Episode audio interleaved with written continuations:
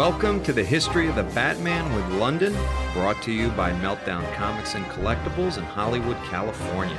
This is where we relive the defining moments of one of the most iconic figures in comic art and literature, the Batman. My name is Adam Silverstein, and I'm joined today by Londyn and from the Shadow Shadow Adam. We also have in the studio Mason Booker, our producer and engineer. We are coming to you live from Hollywood, California on a Wednesday. Meltdown is bumping tonight. There's the Meltdown comedy show. We got tons of stuff going on. So if you hear some stuff in the background, that means you need to be down here and uh, hanging out because we've got quite a bit of stuff going on. Anyway, Londyn, how you doing? I'm doing great. How are you doing? I'm doing well. I am doing well. I'm excited for this week's episode. Last week we had Batman 101. Yep. Which hopefully gave listeners a good starting point in which to you know, read Batman stories. Exactly. So that was nice. And this week you prepared a special top 10 countdown. Is that correct? Yes, I did. Can you tell us what the top 10 countdown is? We will discuss the DC Comics imprint of Elseworlds, which all consist of alternate stories, universes, tales that go outside of the regular continuity, and we are going to discuss 10 of Batman's best, unique, different types of Elseworld stories.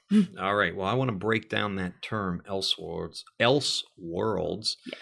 uh, in a second. But first, I want to give a shout out to uh, one of our sponsors, ComicsFix.com. This is a digital comic book subscription service that can be read on your tablet your computer, your phone, whatever. It's amazing. They've got a huge library. You pay a monthly fee and you just get to read, read, read. So check it out at comicsfix.com. Also, like to shout out our partners at Loot Crate. Loot Crate has teamed up with Meltdown. And if you enter Meltdown in the promo code section when you order your Loot Crate, then you will get some money off. Uh, Loot Crate if you don't know, which I can't believe anyone doesn't know because they are basically ruling the world right now, they are a subscription box service. So you subscribe to them, and then they will send you a box full of exclusives for whatever genre they're going to do. They've got a D, or actually not a DC, but they've got a villains box coming up, which is very cool and uh, the subscription service is only $13.95 a month so that is pretty cool. Again use meltdown and you'll get $3 off your loot crate. Check it out lootcrate.com all right londyn the elseworlds. What is an elseworld?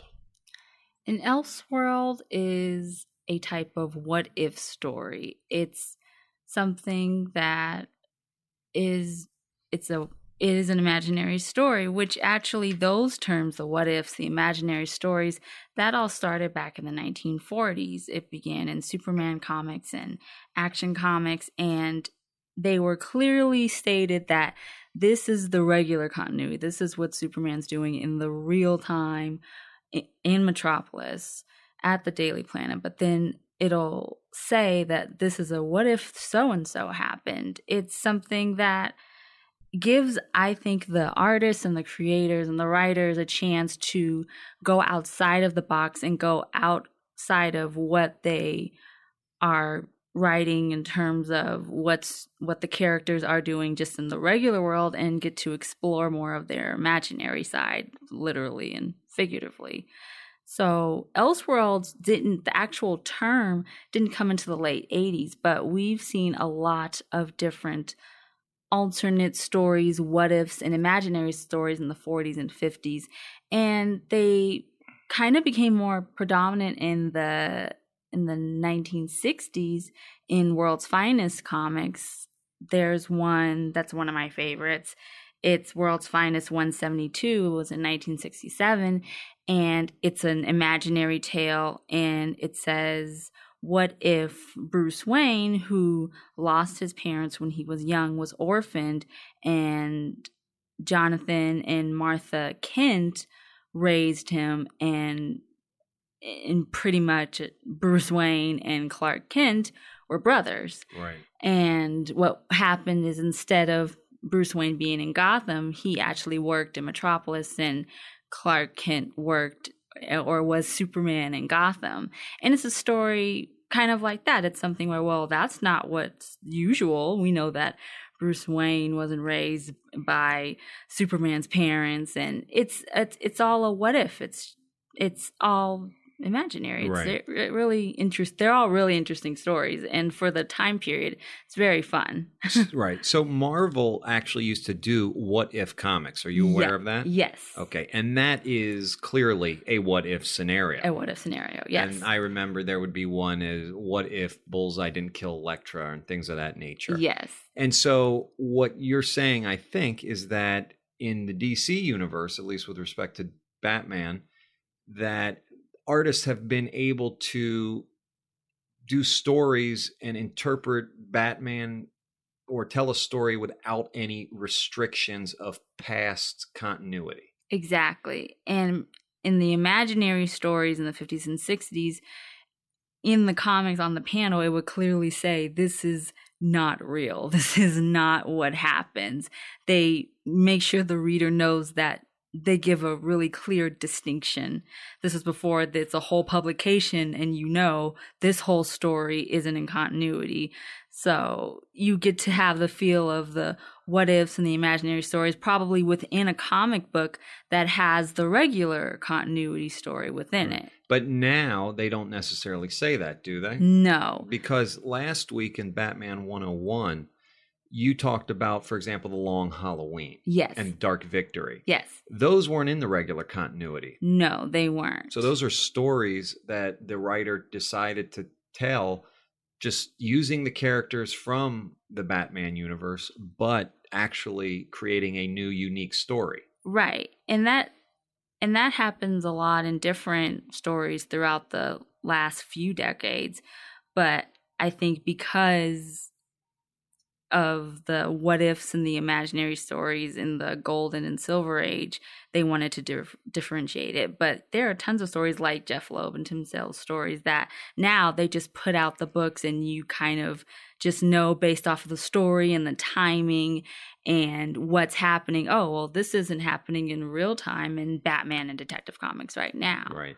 So it seems that if you are new to the Batman reading experience, Mm-hmm. you can follow the continuity, which is the story that builds upon years of stories, essentially. Right. And that is in the periodical comic books that come out every month. Right. And then if you are, you know, telling a unique story, then that's going to be in more of a trade or a special event periodical. Right. It won't be in the same, it won't be in the Batman publication line or the Detective Comics publication line. Or even if there's a publication that says this isn't in the normal continuity, or even ones that are like Legends of the Dark Knight, those are stories that are told more in the early years or it's not the exact time as say whatever batman issue it is there unless the publication says these are the stories that are within this time frame that talk about these certain events now it's it's separated like that it's more in the actual publication Right. But- So Hush, that storyline was in the normal Batman right series. so that was within the regular continuity Okay. And again, if you don't know Hush, we talked about that last week in Batman 101. yes So if it fall have they ever done a story within the regular series, the regular numbering that was not in the continuity but in Elseworlds?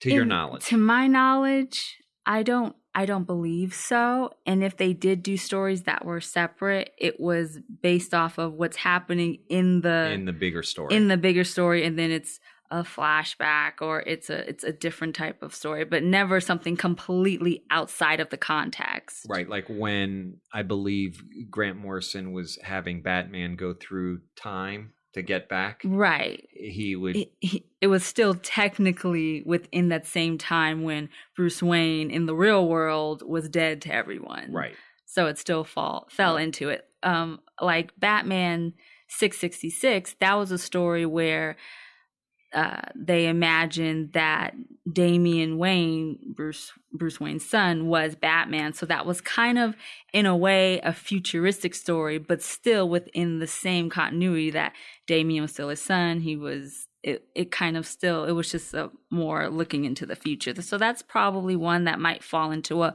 what if Damian became Batman. More of the popular ones. That was a Andy Kubert and Grant Morrison story. Okay. So, so it just provides artists and creators and writers a lot of freedom in which to take the basic essence of a character and create a totally unique story. Yes. All right. So we have a countdown. And are we counting down in any particular order or is this just a list? It's a list, but I it's not necessarily a particular rank. It's not saying number 10 is anything less than number one would be. But I just think these 10 that we're discussing, they all give a very different representation of Batman, how whatever era or whatever he's doing, yet it can all call back to the Batman that we know in regular continuity, the same type of just the way his personality and the way that he acts and the villains and the characters that we encounter it's all very reminiscent of the batman that we know right. in comics every day. Okay so if we it doesn't help to count down from 10 to 1 no but okay. there are 10 books. Right okay. So we don't we don't need to do a drum roll for no. All right. All but, right but we we will have one i'm sure soon we can we can do the drum roll. Okay. I want a drum roll.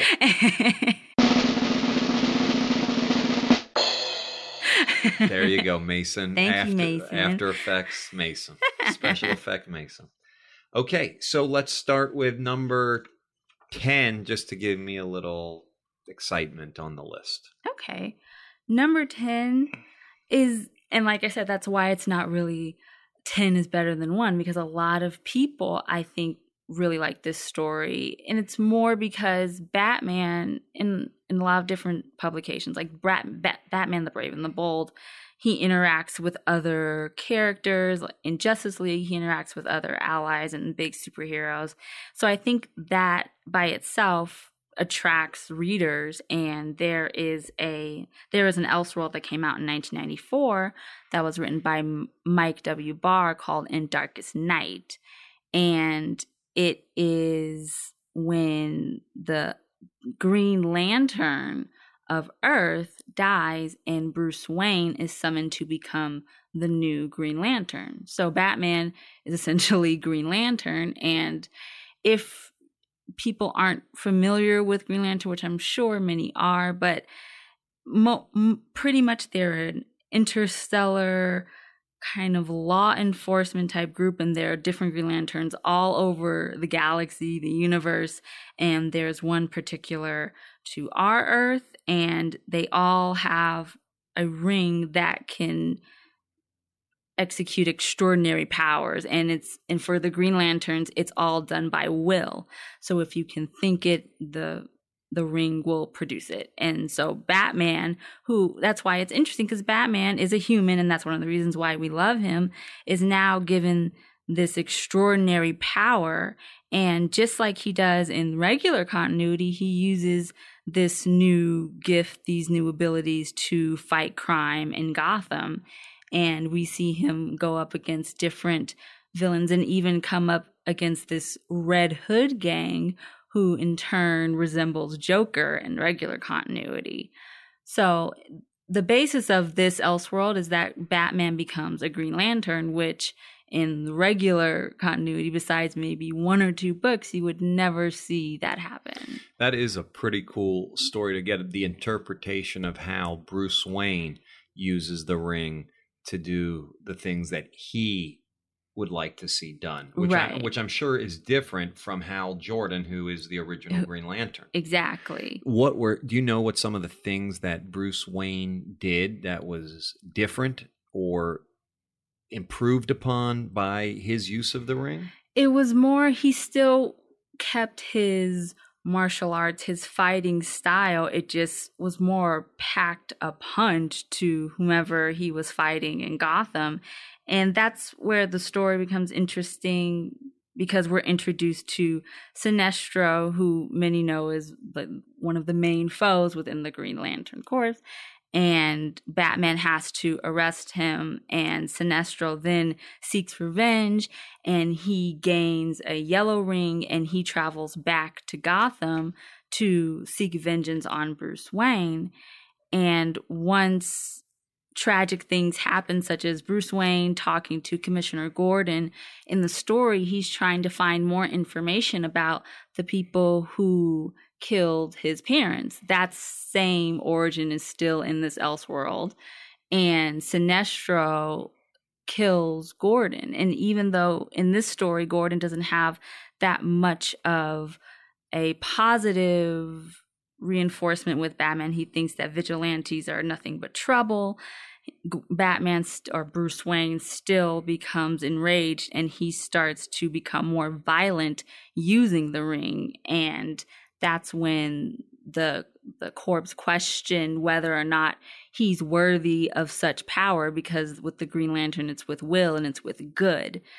And so he uses the ring in a positive way, but once his vengeance and anger come in, it's sort of questioned. Right. Okay. That's an interesting take. I i've never actually heard that. Where could someone find that? Is that what's that title again? In Darkest Knight, In and Darkest Knight Night. is K N I G H T, Okay. and it's by Mike Barr and Jerry Bingham did the illustration. is that in a collected form now? Yes, it's even though it's one arc, you can still get it in a graphic novel Okay. sort. You don't have to go search out the actual just comic. Do, it's collected. do you know if it, it was actual comics before it was collected? Yes, it was. It was just a one shot. Okay. Cool. So that I and I always like seeing Batman with given such power because it's such the opposite of what Batman represents in the Oh, yeah. regular. Well, it is interesting because he's got such an agenda that he does on his own. right. It's like what, what increase it by tenfold when you've got a power ring? I mean, wow. It could be it, he could be dangerous. So, and es- and especially since he's known as one of the most intelligent beings Yeah. actually in the DC universe, his mind can do wonders. and I don't and I don't know where I'm thinking of this, but for some reason I remember seeing or hearing or reading that Bruce Wayne in the Justice League kind of thinks of Hal Jordan as a clown. Or is that mistaken? It depends on interpretation because sometimes he can be silly or even kind of a jerk. So that Right. it, it depends, but yeah, Because it would be, uh, you know, Bruce Wayne saying essentially, "You're a clown. I'm gonna, I'm going to show you how to use right. You you've been using it all wrong." anyway, number nine. Number nine is a story from 2004. It's a one shot as well. It is called Batman the Order of the Beasts, and it is an Eddie Campbell story with Daren White as artist, and it is set in World War II England, and Batman is in his kind of his first year, his early years of being Batman. So he's it's it's not, of course it's not the exact same as Frank Miller's year one, but it's an another story that you can see Bruce Wayne trying to hone his own style and how he wants to be the masked vigilante, the hero that he wants to be, but he has to to travel to sa- save major players that are within World War II. It's this type of the Order of the Beast is this kind of gentleman's club, and slowly members of the club are being assassinated, they're being killed.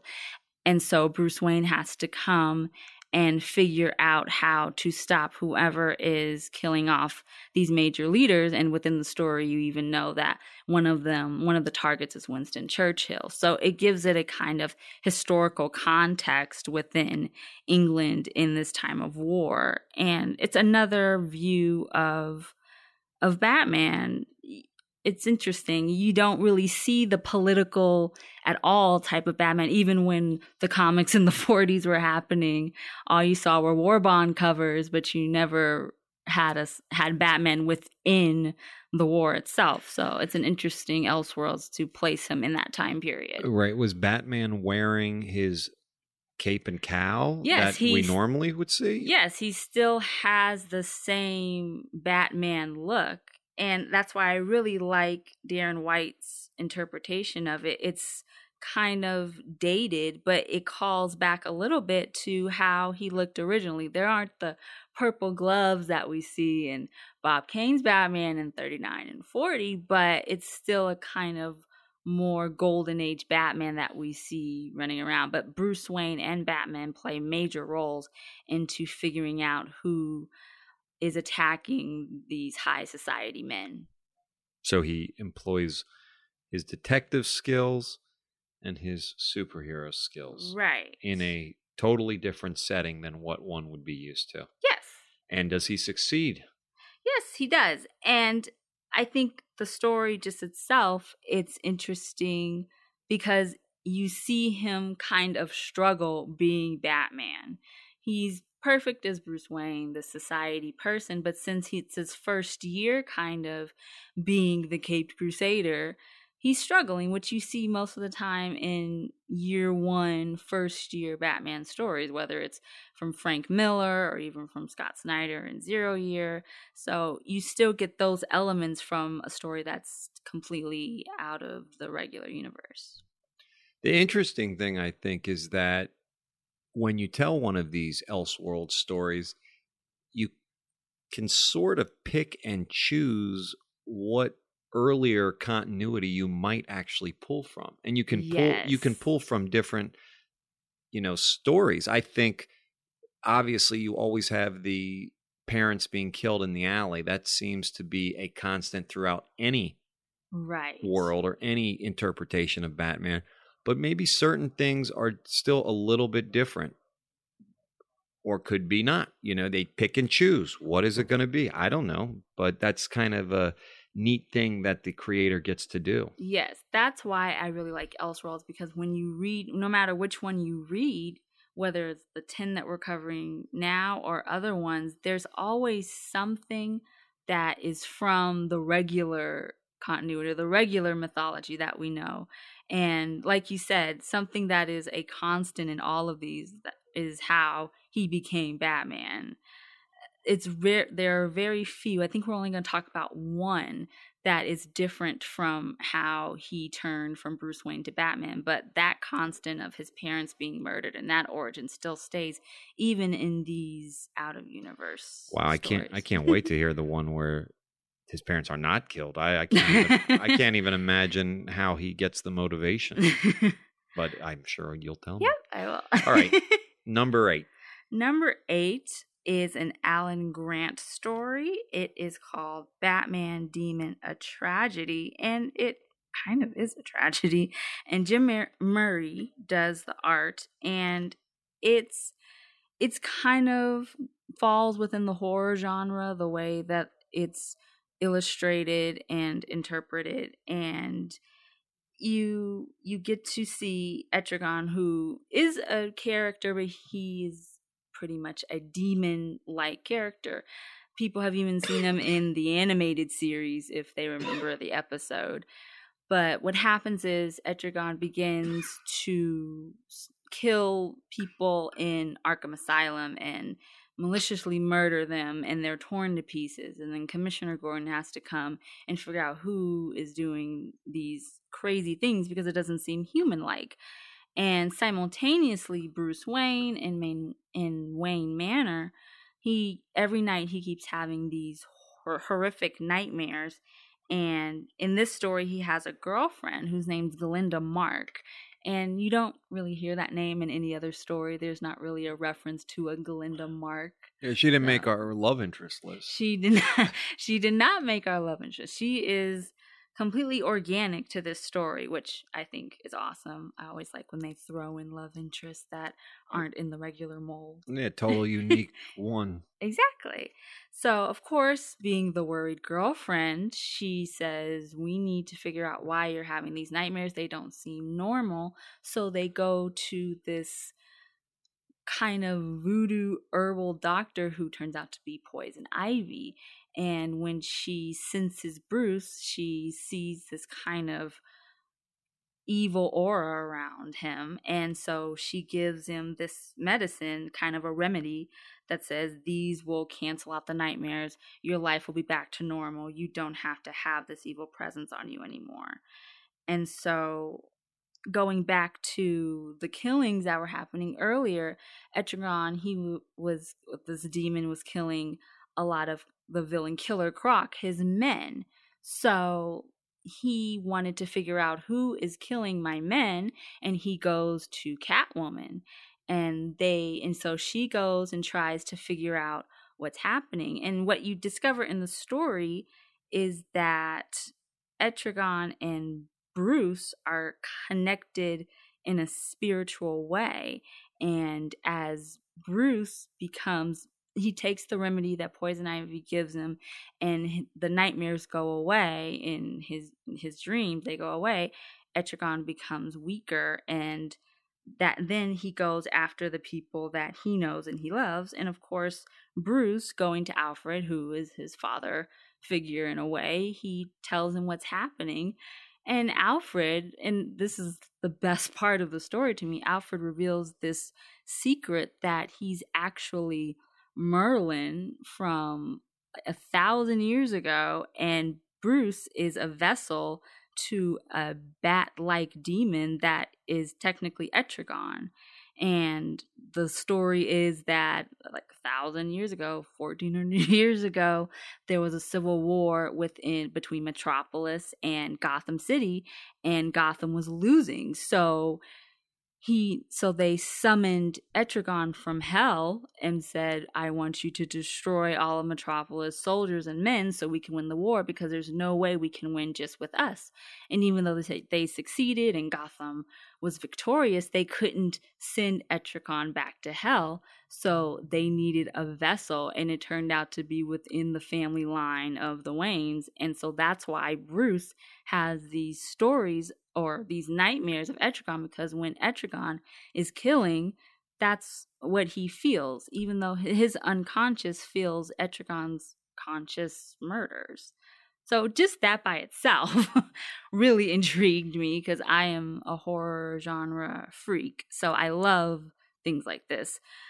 Anyway, so after Bruce finds that out, he wants to stop Etrigan and he wants to stop him from killing all of the people he loves because now Etrigan is mad. So he not only goes after Commissioner Gordon, but he and then but he tries to go after Alfred, but it doesn't work.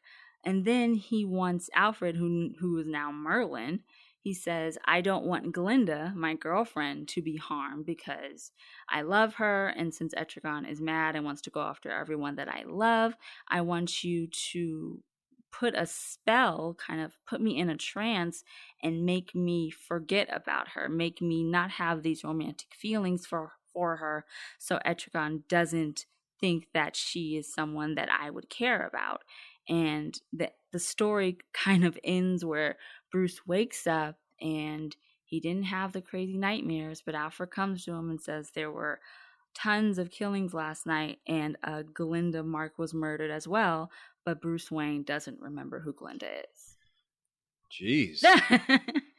Man, it's I, insane. That is. It's really good. right. Now, so did that meet equal Batman and horror standards for you, or was it a better horror? Was it a better Batman superhero type? I think it had a good mixture of the Batman horror genre. My favorite is the the vampire Batman, which is actually in our ten, so I'm excited to get to that. okay.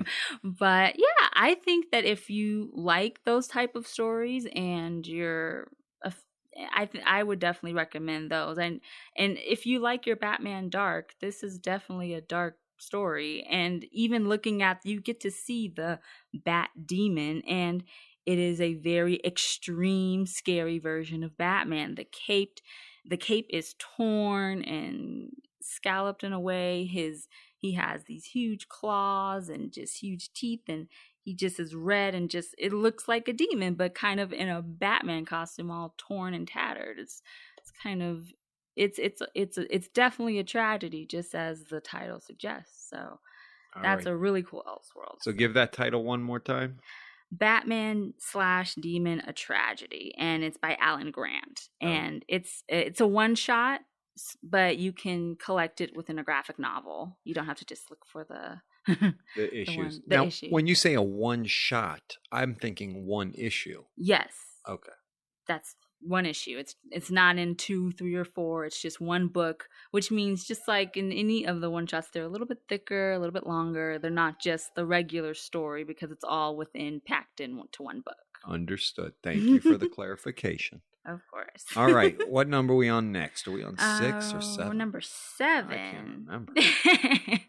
Trying to go through them. We're on number seven, and this book is really fun. I think a lot of people think it's silly, but it's imagining if Batman was in an American Western. It's called Batman the Blue, the Gray, and the Bat. It was from 1992. It was written by Elliot S. Maggin, and it was.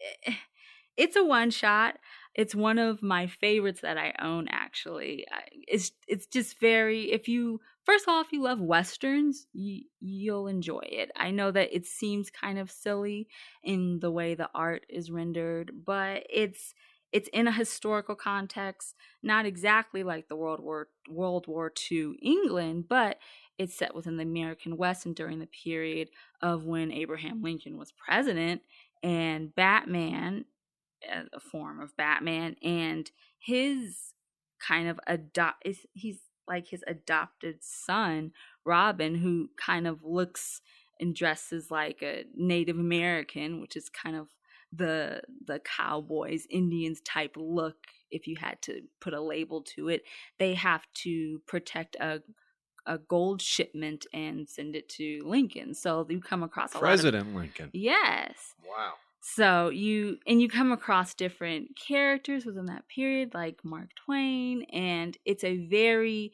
Lone Ranger Western type story. Uh, especially if Robin's dressing as a Native American. Yeah, it's it's definitely different than when how you usually see him, and even and yet Batman is still with. He has the cowl, he has the cape, and he has a black stallion who has a Batman emblem on him. I mean, it's kind of outrageous. Yeah. It's a little much. It's a little extra. Yeah. It just goes to show what you can do with Batman. yeah, then. but the they wanted to put him within this context, but yet still keep the kind of core iconography that Batman has even in the regular stories. Right. So that one is a one shot. And he was well. using guns too. Yeah, he was using guns because in the West it was pew pew. It was you use guns. So it's so people may not like that, but if you think about it within the context of the time period of what he represented, he was this cowboy. It fits. He's not his no guns type policy that people know now. That didn't that didn't register at all within the story. Right. And he wore his uh his regular hood too. It was there was no cowboy hat. Right. It's he literally looked like Batman, but just On a horse. Yeehaw. Exactly. Yeehaw. The Zorro slash Lone Ranger version yes. put so to, put on the Wild West. I think it's a fun story. Yeah, and I know for people who like their Batman all dark and brooding, they may be like, "Oh, this is silly." But I think if you like any type of different interpretations and never knew this existed, I think you should check it out. It's the Batman, the blue, the gray, and the bat. There you go. Number six. Number six, really awesome four issue arc. It's Batman Year 100. It's by Paul Pope and Joe Villarrubia. And When did this come out? that came out in 2006. Wow, Paul Pope is doing some major stuff right now in the I- comic I world. know. I, yeah. Battling Boy. Yeah, Paul, he's fantastic. And so this story, this Elseworld, I know for I've talked to a lot of people on the blog and the pages and things, and this is one of their favorite Elseworlds, one of their favorite stories. And since and this story is a futuristic take. I know before this is in 2006, the f- more future that we saw is probably in Batman Beyond, things like that from the animated show to the comics. But this is set in the year 2039, so it's kind of funny to think about it now in 2015. But within 2039, the government in a way has full control over all of the intel and has tracking on everyone in the world it feels like. It's all tech technologically based but the only person they don't have any files information tracking anything on is of course batman. So a government official is killed and it be, it goes under an investigation. And at the time, it's Captain Gordon. And since we're in the future, that's Commissioner Gordon's grandson. So it's all pushed. In, Which then brings the question is who's Batman? Right. And even in the story, you never really find out who Batman is. They Ooh. don't they don't establish if it's Bruce Wayne, if it's if it's Bruce Wayne Jr. or anything like that. You and don't. Damian hadn't been brought up by then. Exactly. At that time. At that time. So you actually don't find out who Batman is in the story. So that's another which factor, is kind of cool because not only did the government in the story not know who he was, but uh, you as the reader didn't know right. Either. So you kind of on your own in your own imagination kind of figure. Right, which is sort of the image that Batman projects or would like to project. Right. You know, you just know about Batman and all his background and his backstory because you read the comics and it's following his life. But to the average person in the DC universe, you look at this character as a mysterious individual who you know nothing about. Right. The exactly. cops can't catch him. no one can get near this guy. He's he does. He he seems like he beats everyone, even though we know he doesn't. Mystery of the God Complex, uh, episode four or three, I can't remember. But um, it's amazing though, because that is what his image is, and Definitely. it sounds like they really nailed it here yeah, in this year 100. It's fair. I love the fact that it's there's so much mystery behind this character and so since the the the gov- the agent, the part of the person died, uh, Captain Gordon has to go, and he doesn't think that it's this Batman that everyone, since they're like, he's not on the grid, we don't know who he is, so it must be him. But Gordon has a feeling that no, he didn't do this, and so Batman, wherever he is, and Robin, who is a young kid and we don't really know the relationship or the affiliation they have. He's kind of like a mechanic of sorts it's kind of weird. He he rides a motorcycle is very cool young kid but he's the robin to the batman and they go and try to solve the mystery themselves because they didn't commit the murder and still try to stay off of the grid stay away from having the information found, and Gordon has to come with them and help try to figure out who solved the mystery. And Paul Pope's writing is fantastic. And what I really liked about it is we were talking about if this is collected, and there is actually a trade paperback because this story, Batman Year 100, is in four issues, but Paul Pope adds um, a, a, a comic that was in originally printed in Batman Chronicles 11 from 1998 and it's called The Berlin Batman and what happens is that Batman is set in 1938 Gotham it's right on the height of World War II and he has to fight Nazis. And all within this story, you learn about his origin story, which of course involves the death of his parents and how he became the Caped Crusader. So, Paul Pope within this trade paperback not only gives you Batman Year 100, which is a futuristic take on Batman, and even how it's illustrated, the kind of swept back ears, and it has a very gothic feel to it, a very golden age feel to it, and yet all of this technology, all of this futuristic Gotham is surrounding it. You not only get the future, but you also get when it all began in the past in 1938, 1939, and both times you see Batman is fighting for justice, whether he's on the grid or not. And I think that's why Elseworlds are a really great imprint or really great stories to read because even though they're all different and represent different Batman, different time periods, Batman always represents the same thing of justice. I Bam. That's it. That that sounds like a good one. I yeah, I def I always recommend Paul Pope's writing. But Batman Year 100, very good arc. Okay. Sounds like if you get the collected, you're going to get a bonus story as yes. well. So that might be a good value and definitely a good entry point into the Elseworlds Batman. All right, number five. All right, number five.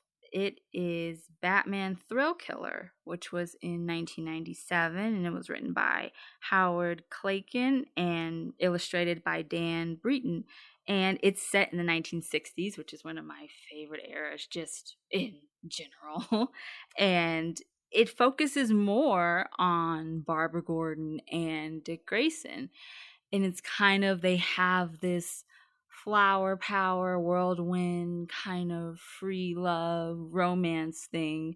Barbara Gordon is this rich socialite, and Dick Grayson is still within the circus acrobat uh, whole thing, but they fall in love and they decide that they want to dress up and they want to fight crime and save people in Gotham. And so they become Batgirl and Robin by themselves. So it's interesting you don't really have a Batman. You don't have a Batman that influences either of them because in the in Detective Comics 38 Bruce Wayne takes in Dick Grayson and he trains him to be Robin to his Batman in Detective Comics 359, when Barbara Gordon appears, she's inspired by Batman, so she makes her own costume and becomes Batgirl.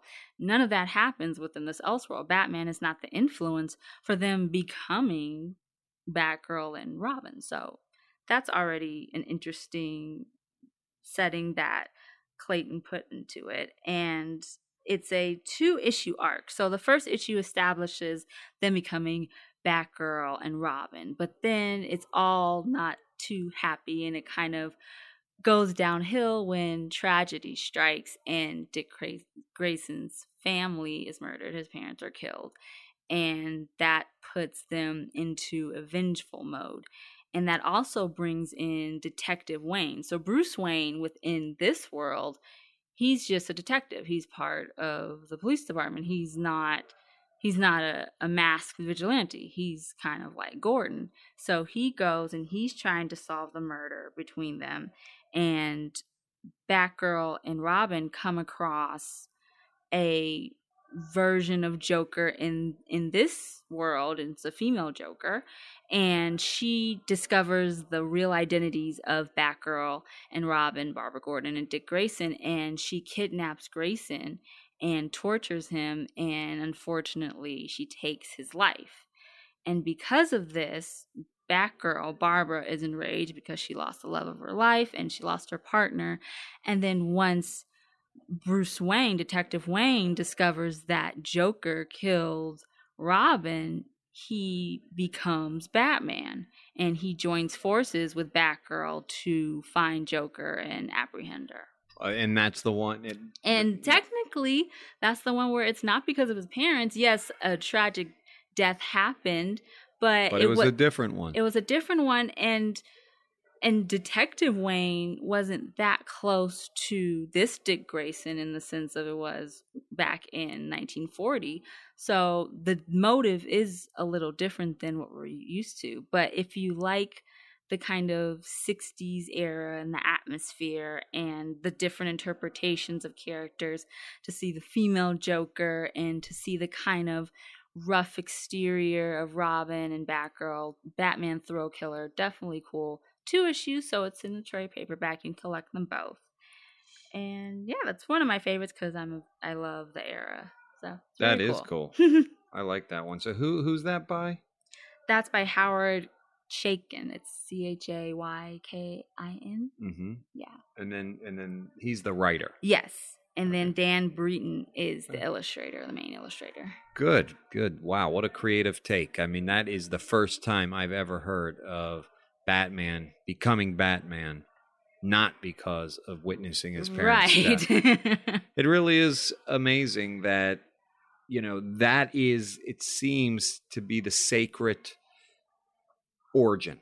You really don't mess with that. And to mess with that, you have to be pretty, you know, I guess, uh, I don't know, brave would be the word. you have to be pretty confident in what you want to Get across. get across. Definitely. Because that is, everyone knows it. You know, right. everyone knows it. It's it is the Batman, and you're the only writer to do something different. That's impressive. Yes. I think that's worth checking out alone just on that fact. Mm, I do too. So, All right, cool. Number four. Okay, number four. I am a huge Egyptology f- person. I'm a huge fan. As I, I studied that in college. So this one is more for me, but I think it's really cool. It's called Batman Book of the Dead. It, it's a Doug Moench, uh, he wrote it, and Barry Kitson is the illustrator. Came out in 1999, and it it mixes in the Egypt mythology within a kind of crazy, almost ancient aliens type story. I guess if you want to put it in this context now, I know back in 1999, ancient aliens didn't really exist, but now it kind of fits, which is fun. But you start off with looking at the Egyptian god Set, who kills his brother Osiris, and then you get or you it's just you get all of the egyptology all of the gods within this story first and then you see that bruce wayne is an archaeologist and he goes and is excavating uh, the pyramids of giza in egypt and him another archaeologist discover this huge secret that the pyramids were built by this other race. It wasn't built by the Egyptians. And every time, and they discover that every time this secret is revealed, that the archaeologists um, they perish, they're killed, something awful happens to them. So they have to try to get the the mystery out to try to avoid death, and it's all because of a bat type of god that what do they call it? Nect Nectron, which is How do you spell it? Maybe that's a better. N E K R. I mean N E K H R U H. So I I even try to think about what could that be connected to in the actual mythology, but it's a bat-like god, which there's so many different gods within the canon. It could be many, but it's the story itself is it's an interesting take and i always love mixing batman with egyptology and even within the eight the late 70s and the 80s there were superman covers and wonder woman covers and even batman covers that had the great sphinx that was controlled by someone. And even in the 66 show there was king tut and who was an original person in the show and kind of playing around with different historical contexts eh, we got a party going it on. does. It's a It chorus. sounds fun. Yeah, well, that's what happens in Meltdown. um, but yeah, I I enjoy it probably because of the the Egyptian history and the interpretation of it. But it's a great Elseworlds, and I think you guys should check it out if you can, especially if you're into Egypt history like I am. so, Egyptology is the study of ancient Egypt. yes, Okay. And being a student of that, Yeah. and then seeing it be brought forth in a Batman story, were you satisfied? Did they pay proper respect? Did they do any extra research that you could appreciate? Or was it just a story in ancient Egypt? I think they did a little bit of research because the fact that the god Set, S E T, killed his brother Osiris, and then Isis brings him back from the dead, and then they have the god Horus. They at least put in the Set killing his brother Osiris, and that triggers the whole bat god and the curse and everything. So you there has to be some type of actual knowledge about the mythology to put it in there. So it, it for me it was great because it's a mixture of two things that I love. right, but you weren't distracted from the story by their lack of research no, or their it wasn't it wasn't like that. it wasn't too bad. No, It was it was a it was a solid story with solid research in a cool setting that mixed everything. and so- even if you're not into it like I am, I still think it's a fun adventure story to look into. If you ever want to see her get really pissed off, just put on an episode of Ancient Aliens about ancient Egypt and oh, just oh yeah, watch her that's just, just yell terrible. at the TV. It's hilarious. Okay. So that is what gets her going. Yes, things like that or historic movies like I just can't sometimes because I know that's like that's not true. That's not what happened. I, I but just anyway, I just saw straight out of uh, Compton that the premiere, oh, you did? and uh, that is some history.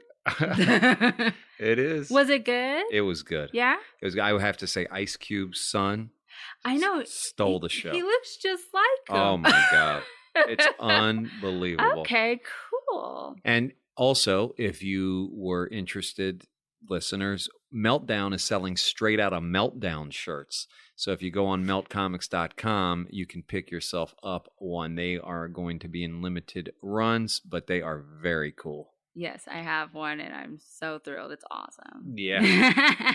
And now everything is straight out of. I know. Uh, You can't. I know it's promotion wise, but it's fun. They're straight out of Gotham. yes. Did you see that? Okay. So are we on number three yes, yet? we're on number three. We're we're almost there. No, I'm. Uh, I'm just.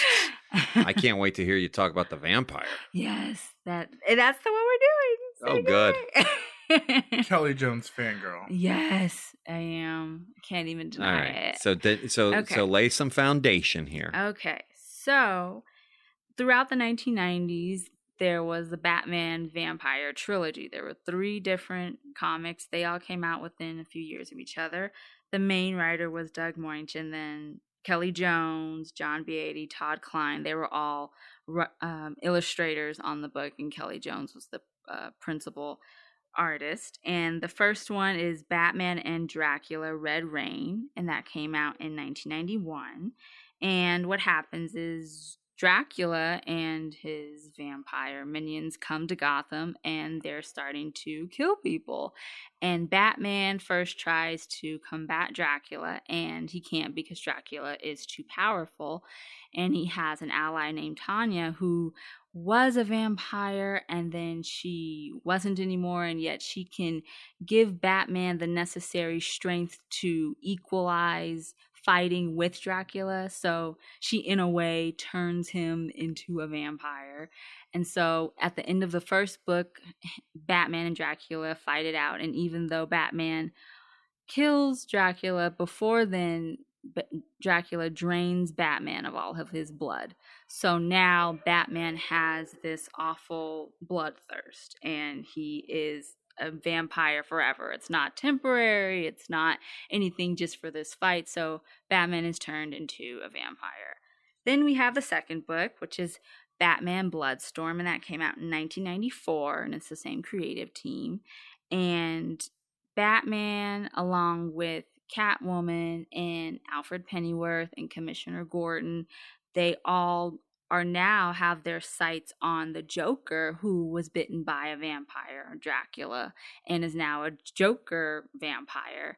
And tragically, Joker kills Catwoman, and Batman is so enraged and so upset that he goes and drains Joker of all of his blood and kills the Joker. And on a lot of these episodes, and we've talked about before, how Batman never kills a Joker and Joker never kills Batman. It's a very intense panel to see Batman just go all out and not even just as Batman, as a vampire, just bite Joker. And even as Joker's dying, he just has this huge smile on his face. It's the actual illustration is remarkable to me.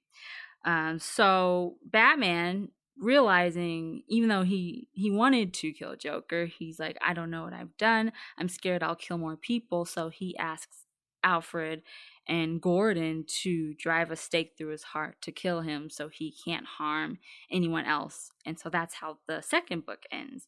And then we have the concluding book, which is called Crimson Mist, and that comes out in 1999. So all three of these books span throughout the 90s. And Do, do these stories they build on each other? Yes, right? they build on each other. It's it's almost a part one, part two, part three. It's not necessarily named in the parts, but they all are within the same story. They just were published set in through throughout the years. It wasn't back to back to back. But now you can buy all three in a trade paperback. So they're all collected. yep, they're one. all collected in a Batman Vampire. It's all Cool. Yep. And so in Crimson Mist, crime in Gotham is higher than ever because Batman's not there, because they killed Batman because he didn't want to have the bloodthirst or kill anyone anymore. But it's so bad that Alfred and Gordon dig up Batman, take the stake out of his heart. He lives, and they all go to fight off the criminals and Batman is so bloodthirsty he kills rogues that we know like Two-Face and Killer Croc and in the end it becomes a huge bloodbath and Gordon dies and everyone dies and in the end Batman can't take the loss of his family, his friends, his his loved ones, everyone and decides that he's going to just walk into the sunlight and hopefully that all of the despair that he's gone through will be calm and done once he's perished as and he won't be a vampire anymore Wow. That So- is that's intense, and is Yeah. and you see Batman sucking blood. right Oh, It- boy. it's great he's a vampire flavored vampire and the way that kelly jones draws batman in no matter what even if it's not batman vampire so if you love the horror genre the the horror movies if you even if you just love dracula you should read this story arc. You'll you'll love it. So that is one of my personal favorites and definitely a great elseworlds. And what a great personification that man is a vampire Yeah, you can't really get more parallel than that yeah, that is definitely Elseworld type material. yes There's nothing like it. Anyway, okay number two number right? two. Okay. So since Batman, his nickname is the Dark Knight, it's it didn't really it, I don't think it was that hard to try to have the Dark Knight actually be a knight within the round table. So so he he's jousting. Yes. Oh, so our next one is Batman Dark Knight of the Round Table. It was in two issues. It came out in 1998 and 1999, and it was written by Bob Layton and Jose Luis Garcia Lopez and Tom Klein were the illustrators. And just as the story illustrates, you have it's within the kind of Merlin, King Arthur, 6th century type histories and legends that you've read in school, but it has the Batman mythos thrown into it. And that's another great thing about Elseworlds. You can throw Batman into even real type of history and make it into a great story. But what happens is Bruce Wayne, he is part of the house of Wayne's Moore, which makes sense. And he is banished from his from his home and tragedy strikes and his parents are killed by the king and he has to go off on his own and he grows up and becomes the knight of the bat and he is part of project camelot and he has to go and literally be a knight a chivalrous knight in the whole armor and everything and he has to save the king from the demon head Ra's al Ghul and even though he has feelings towards the king because What he did you killed his- just say? Did you say Raz Al Ghul? Father's name was pronounced Raish, not Ras. A common mistake. Mason Oh. is laughing at Yeah. me. I Uh, can't. do you want me to say Raish? Mason? I mean, it's, it's Natalia. Uh, Okay. I'm just gonna say the demon head, so we all know who I'm talking about, so I don't get dirty looks Yeah. about pronouncing it wrong. But he has to stop him from killing the king, and of course he succeeds. And it's it's just a very it's it's a fun story because he's a knight. The Dark Knight is a knight. Do they actually hit his origin? Like, for example, his parents got killed in a event where maybe another knight beheaded them, Well, the or did they not talk about it? Well, his parents were killed, and that's why he has a problem with the king of Camelot because he had his parents ordered to be killed.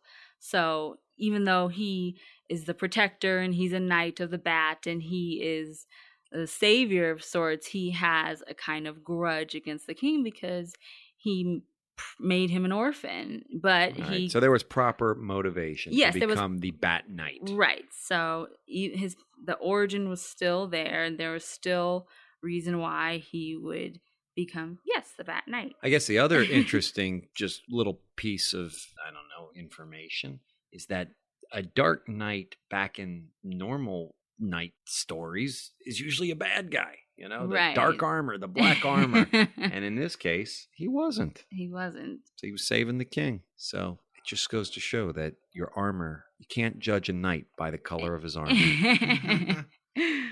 All right. All Number one. Number one. We're here. Okay. Great. Okay. It number one is important because it is actually the first official Elseworlds story within the this publication. is a good number one. Yeah, so it's a good number one.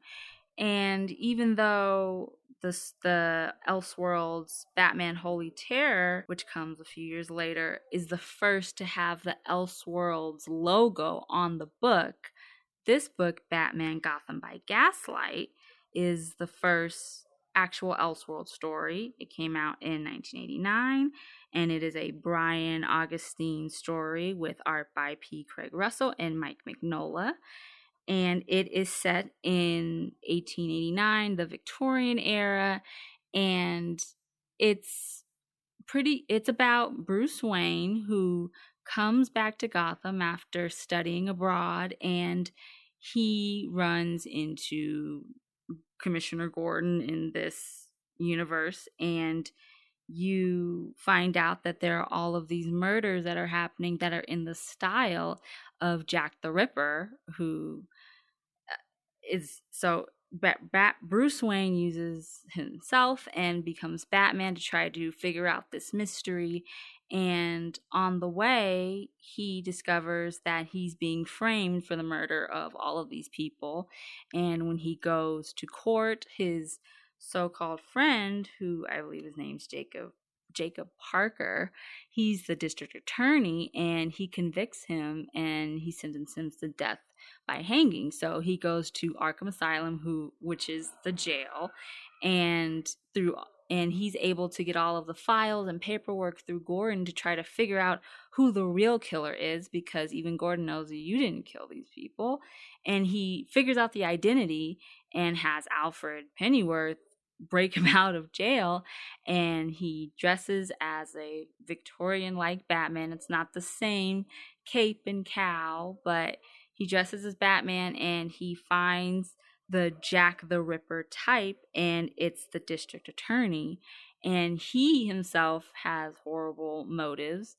Even in the um he knew Thomas Wayne, who's Bruce Wayne's father and he had romantic feelings towards Martha, who rejected him. And that caused him so much sadness and kind of made him go crazy that he started to attack and kill women who looked like Martha. And that's why he went on a whole Jack the Ripper killing spree. So it's a little sick. Yes. but he that's the reason why he did what he did and even before anything could happen gordon finds them and he shoots parker and he dies and it's a it's a great detective story. It's very gothic. It's within that victorian era. And i think my favorite panels within that story are um, bruce in the beginning he tells he he's learning under Sigmund Freud, and he tells him that he keeps having these reoccurring nightmares, and it's about the murder of his parents. So we see that once again, but the imagery is fantastic. You they're in the moonlight, and then you see a bat scrolling through each of the panels, and it's very symbolic and goes back to this is the reason why Bruce Wayne becomes Batman because of this tragic event in his life, and for it being the first Elseworld and being thrown into this era, it calls back a lot to the first Batman type stories, the look of it, the feel, the type of character that Bill Finger and Bob Kane created. And it's the first one. So if you have to read any Elseworlds, I definitely recommend Batman Gotham by Gaslight. and, and Mike Mignola, who is the artist, right, on Yes. this one. I mean, that's the creator of Hellboy. Hellboy. So yes. definitely laid out a nice foundation for his writing and his style and his art and took it on to Hellboy. yes. So this is quality stuff. Well, that sounds like a fantastic top 10 or a 10. And Yeah, there list of are tons of other Elseworlds out there. I'm not saying these are the best. I'm just saying that these 10 that we discussed in this episode, they all show a different type of Batman, whether it's a different era or he looks different, but yet you still feel the same Batman that you read in today's Batman comics that are in the regular continuity. There was a fan or that reached out about this particular um, topic. Is that right? Yes, there was So- actually on Twitter. I don't know if he's listening, but Brandon Holmes, he personally asked if I would cover Elseworlds, and I told him I love Elseworlds. They're one of my favorite imprints. So I think his Twitter handle is Nick the Hobo. Nice. So if you're listening, thank you, Brandon, because you were definitely one of the inspirations for this episode. That's great. So, what that means, listeners, is that if you have any questions, thoughts, suggestions on how or what you want to hear us talk about, what you'd like Londyn to do a little work on, get her busy, uh, you can reach out and do that. We will listen. We are listening. And Londyn, how how do you recommend they actually do that? How do they get to you? Well, you can always email me at historyofthebatman at gmail.com. You can reach out to me on Twitter like Brandon did at twitter.com slash hist of the Batman. You can message me on instagram.com slash history of the Batman or on facebook.com slash history of the Batman. But yes, I, I welcome all suggestions, comments, anything. I want to hear from you guys because you guys are awesome and you listen every week and I always appreciate it. So I always take your input completely. Yes, it's very nice to know that you can listen and be taken seriously and actually add to the show. So continue to reach out because we've definitely had some wonderful response and we want to try to get you involved as much as possible. So thanks again for listening. Londyn, what do you got next week for us? Next week, we are going to do a character spotlight on Mr. Freeze. Hmm. I always like Mr. Freeze, and I think he's so misrepresented and isn't out there enough in media. So, uh, and I know a lot of people know Mr. Freeze probably from one particular aspect or one either comic or show, but there's a lot more to him. So I kind of want to dive into his history a little bit. Well, that's good because all I can really think about is Arnold Schwarzenegger. Yeah. And I'm sure there's a lot more Yes. as I learn each week that there's a lot more than what I actually know. So thank you, Londyn. Thank you, Shadow Adam. Thank you, Mason. I appreciate it very much. This has been fun. I'd like to thank our sponsors, comicsfix.com, the digital comics platform where you get to pay a monthly fee and read as much as possible. It's great stuff. Great platform, great comics. Check it out, comicsfix.com, the Netflix of digital comics. Also, like to shout out Loot Crate. Again, Loot Crate is the subscription box service where you get unbelievable goodness coming each month. You can get on a one month plan, a three month plan, a six month plan, a year plan, and each week or each month, sorry, you will get some very cool exclusives. I actually just gave you a few cool ones, didn't I, Londyn? Did. What did I give you? Do you remember? Oh. I gave you a, I gave you a Batman tool. Yes, the, it's a Batarang that's it's like five different things. Right. And we did a show on the Batarang. so And uh, Mhm. and that was in the loot crate, and then there was another cool little statue yeah, that you can't get a little in- Batman statue. I think you can write on it. It's very nice. cool. So that's that's Loot Crate. So if you go sign up at Loot Crate, enter Meltdown in the promotional code section, and you'll get three dollars off your Loot Crate. Of course, we'd like to thank Meltdown Comics and Collectibles. That's where we produce, record, and talk Batman. So thanks again for listening to the history of the Batman with Londyn, presented by Meltdown Comics. We will see you next week. As Londyn says, well, actually, you could say it. peace, love, and Batman. There you go. All right. See you next week. Thanks for listening.